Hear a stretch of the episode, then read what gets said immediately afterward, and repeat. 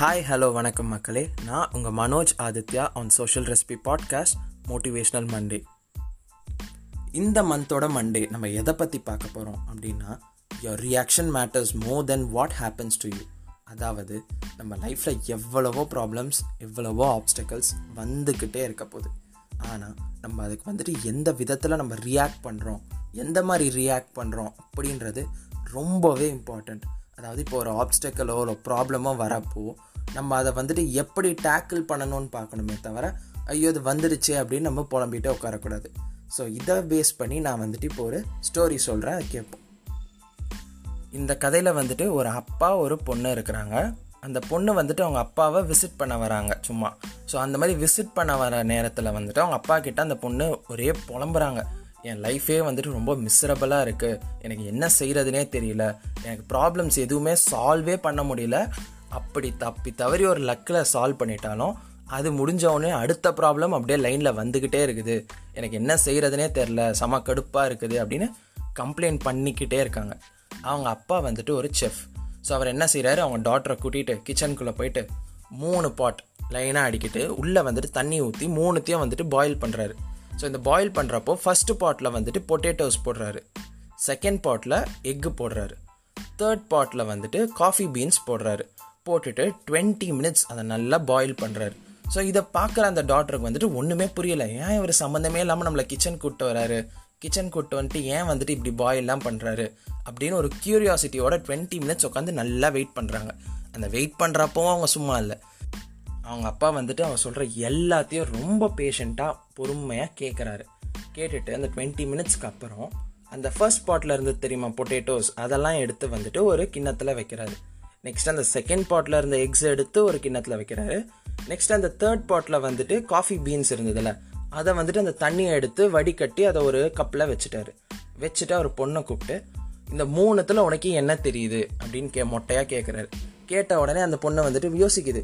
என்ன தெரியுது? ஒரு பாட்டில் இதில் பொட்டேட்டோ இருக்குது இங்கே முட்டை இருக்குது இங்கே காஃபி அந்த கலந்து அந்த தண்ணி இருக்குது.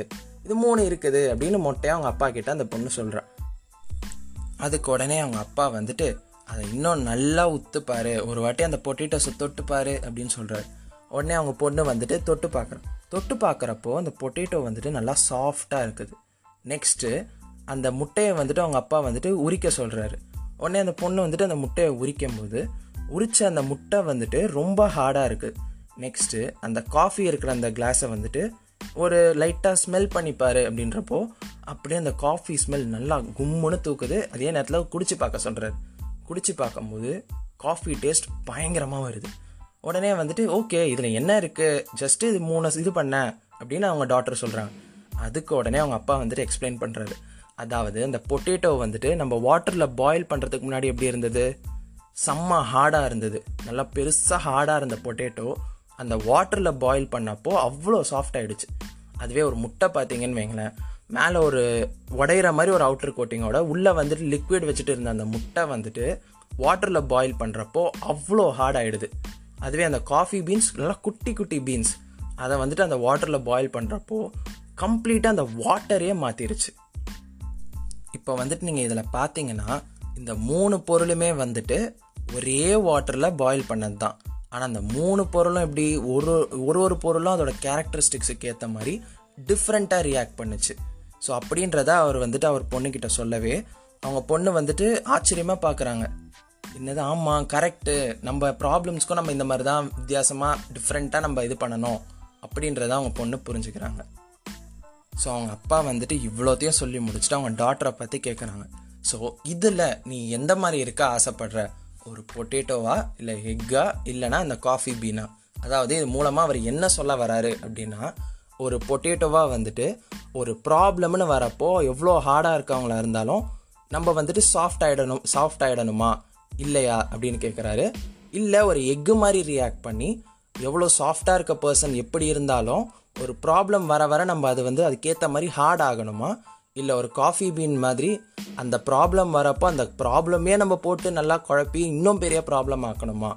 அப்படின்ற மாதிரி அவர் கேட்குறாரு இப்போது அந்த வாட்டரை வந்துட்டு நம்ம ஒரு ப்ராப்ளமாக எடுத்துப்போம். நெக்ஸ்ட் அந்த பொட்டேட்டோ எக் அப்புறம் அந்த காஃபி பீனை நம்ம ஒரு ஒரு பர்சனாக எடுத்துப்போம்.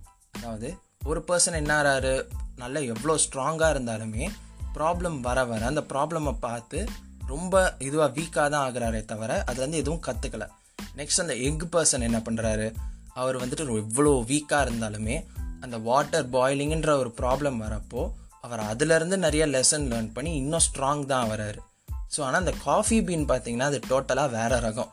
அதாவது அந்த வாட்டர் வரப்போ அந்த காஃபி பீன் என்ன பண்ணுறாரு அந்த சின்ன அந்த வாட்டரை வந்துட்டு அப்படி இப்படின்னு கலந்து ஏதோ புதுசாக என்னமோ உருவாக்கிடுறாரு. ஸோ நம்ம எந்த மாதிரி இருக்கணும் அப்படின்னா நம்ம கண்டிப்பாக அந்த எக் பர்சன் மாதிரி தான் இருக்கணும். ஸோ இந்த ஸ்டோரியை வச்சு நான் ஷார்ட்டாக சொல்லிக்கிறேன். அதாவது நமக்கு வரப்போகிற ப்ராப்ளம் எல்லாத்தையுமே வந்துட்டு நம்ம அதுலேருந்து எக்ஸ்பீரியன்ஸ் கெயின் பண்ணி நம்ம வந்துட்டு அதை வச்சு நம்ம ஸ்ட்ராங் ஆகி நம்ம அதை ஃப்யூச்சரில் வர ப்ராப்ளம்ஸை நம்ம ஹேண்டில் பண்ணணும். இதோட நான் இந்த எபிசோடை நான் முடிச்சுக்கிறேன். ஸோ உங்களிடமிருந்து விடைபெறுவது இட்ஸ் மீ மனோஜ் ஆதித்யா நன்றி வணக்கம் பபாய்